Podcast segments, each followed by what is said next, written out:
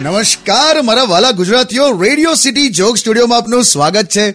ગણેશ ચતુર્થી અને સંવત્સરીની આપ સૌને શુભકામનાઓ.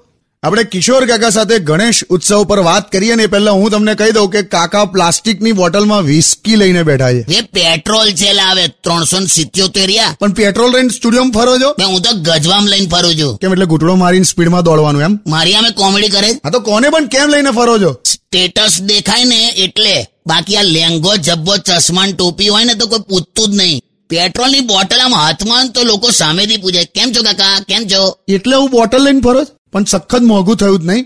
બાઇક કેમની ફેરવવી? આ તો ઘોડો લઈ લે. ચણા બેતાલીસ રૂપિયા કિલો છે. આ તો કઈ સોલ્યુશન છે?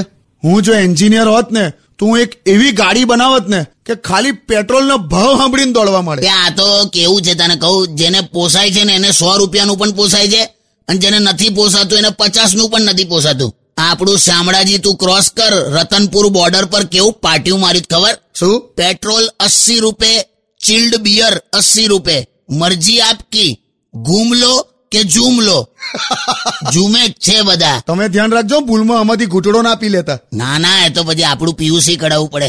ફૂલ માઇલેજ વાળું સોંગ વગાડ ચાલ. કેમ